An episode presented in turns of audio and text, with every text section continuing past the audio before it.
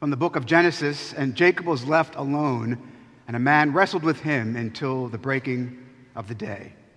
In the name of the Father, and of the Son, and of the Holy Ghost. Amen. Good morning, friends. Is this too loud? Okay, good. It's loud for me. It's resonating around in my brain. Uh, I want to start this morning with our, our question, and it's an, a real one. Have you ever been alone? Of course, it's a rhetorical question. We've all been alone, but I want to draw your attention to one important detail that we don't just think about ordinarily, and that there's a difference, difference between being alone and being lonely. I mean, give you an example. You could be at a, you ever been to a cocktail party? This happened to me not too long ago, actually. At a cocktail party or a dinner party, and you walk in, there's a room of 50 people in there, you don't know anybody, right? You're certainly not alone, but you are lonely in, in one sense of the word. Even in a crowded room, it's possible to be alone. But being lonely, being lonely is about isolation. Being lonely is about isolation. Some of you, in fact, many of you, have been wrestling with this very thing, with this coronavirus and now this massive hurricane, which has closed down Vero Beach, he said sarcastically. uh, but we're all home, we're all hunkered down, right? I mean, we're all kind of wrestling with this idea of being alone. But I want to challenge you with something this morning that being alone can be an awfully productive, productive and godly time of life. When, and let me ask you a question. When was the last time, and it's a real question, when was the last time that you spent time alone with God? And if you've ever done it, and really done it, it's not always a pleasant experience, is it?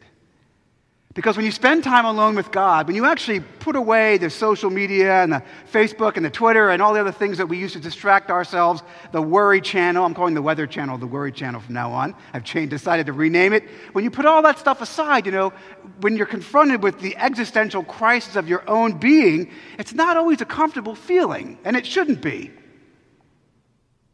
I'm convinced that a lot of our social media today, a lot of our craving for, you know, 24/7 news media is really just an effort in distraction. It's distraction from the obvious question, the existential question we all have.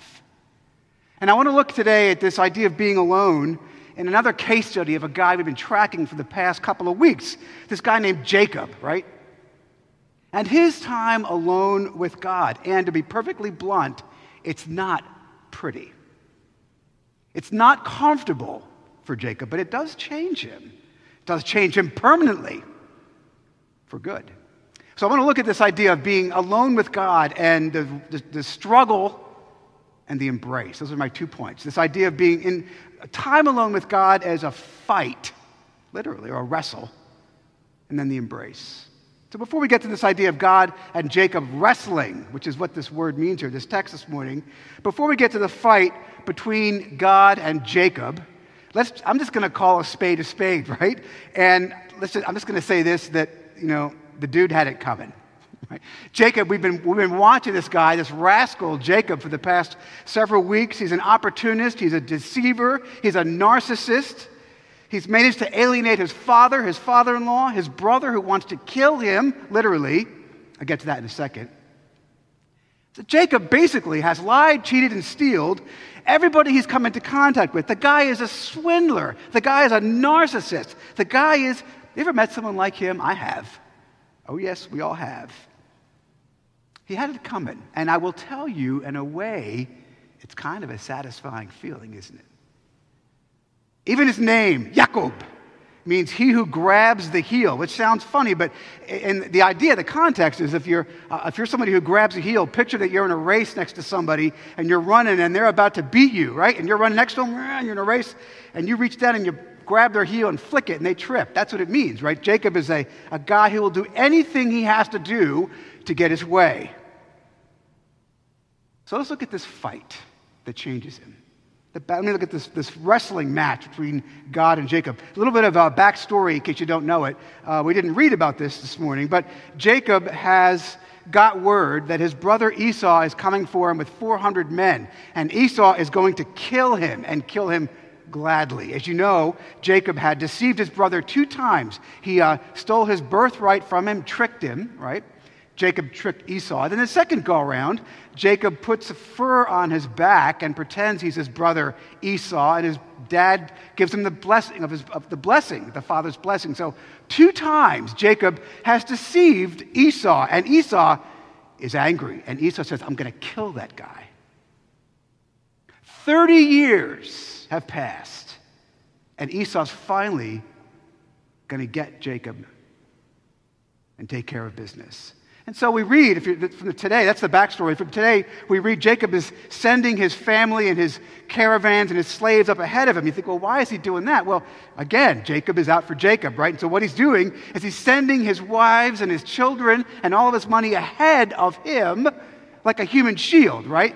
Basically figuring he can maybe, maybe he can assuage Esau's violence and, and vengeance with his own family which is pretty despicable, but if you think about it, people sacrifice their families for success all the time. But the money number, the money, so Jacob sends everybody ahead of himself as Esau's coming towards him. And then we read in verse 24, you know, in my opinion, one of the most profound sentences of the entire Old Testament. Look at it if you want. It says in verse 24, Jacob, it says, Jacob was left alone, and a man wrestled with him until daybreak. Just stop there. Jacob doesn't know it yet. He says it in a second. He calls the place Peniel, which means I've seen God.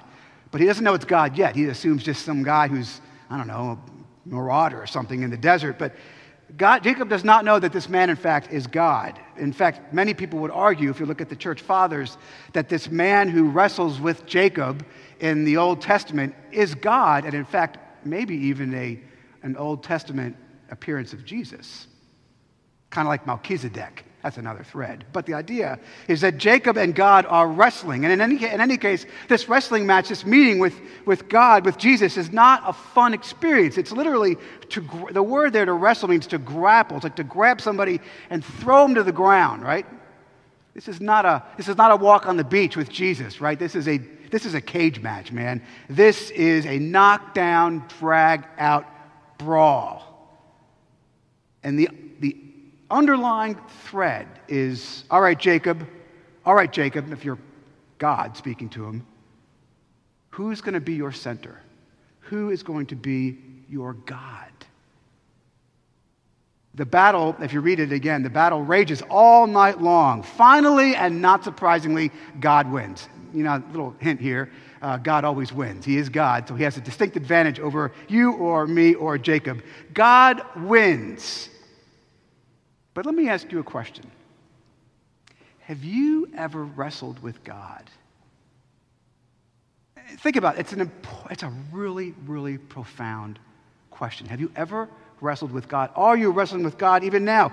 Where has God used a crisis in your own life or someone around you to wake you up, to get your attention, to refocus your entire being on Him, to take the focus off of you and put it back on Him where it belongs? You've all done it. God has wrestled with every single one of us. Maybe He's wrestling with you right now.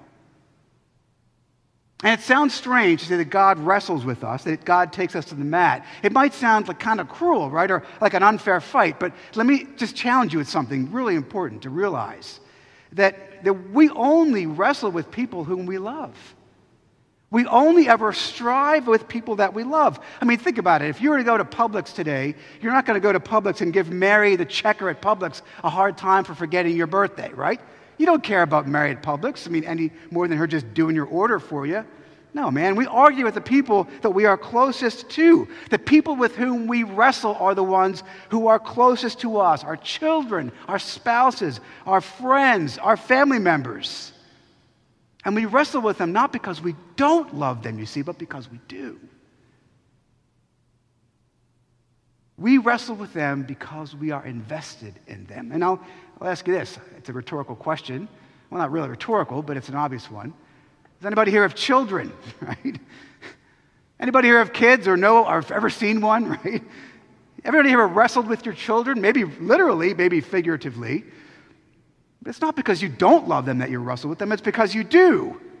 You wrestle with your family, with your children, with your loved ones because you love them. And that's precisely why God wrestles with you and with Jacob.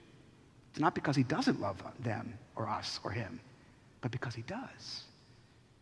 He wants you and I to stop doing the things we are doing that are self destructive, that are self deceptive, and repent and return to Him, to come back to Him and make Him your focus and not yourself. That's what's going on with Jacob here. That's the behind this wrestling match with him and with you. So back to Jacob, we see God is wrestling with Jacob all night, and God actually finally puts the smackdown on him, hits him in the hip, probably anyway, it's another whole thread. And then God changes his name. This is really, really cool. First time I heard this, I thought this was awesome.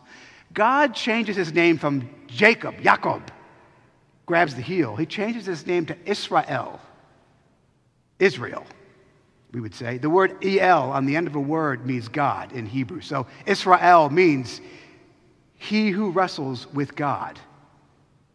So God, Jacob wrestles with God. God knocks him down. Finally, you know, Jacob says, Uncle. And then God says, I'm changing your name, Jacob, from deceiver and liar and narcissist to he who wrestles with me.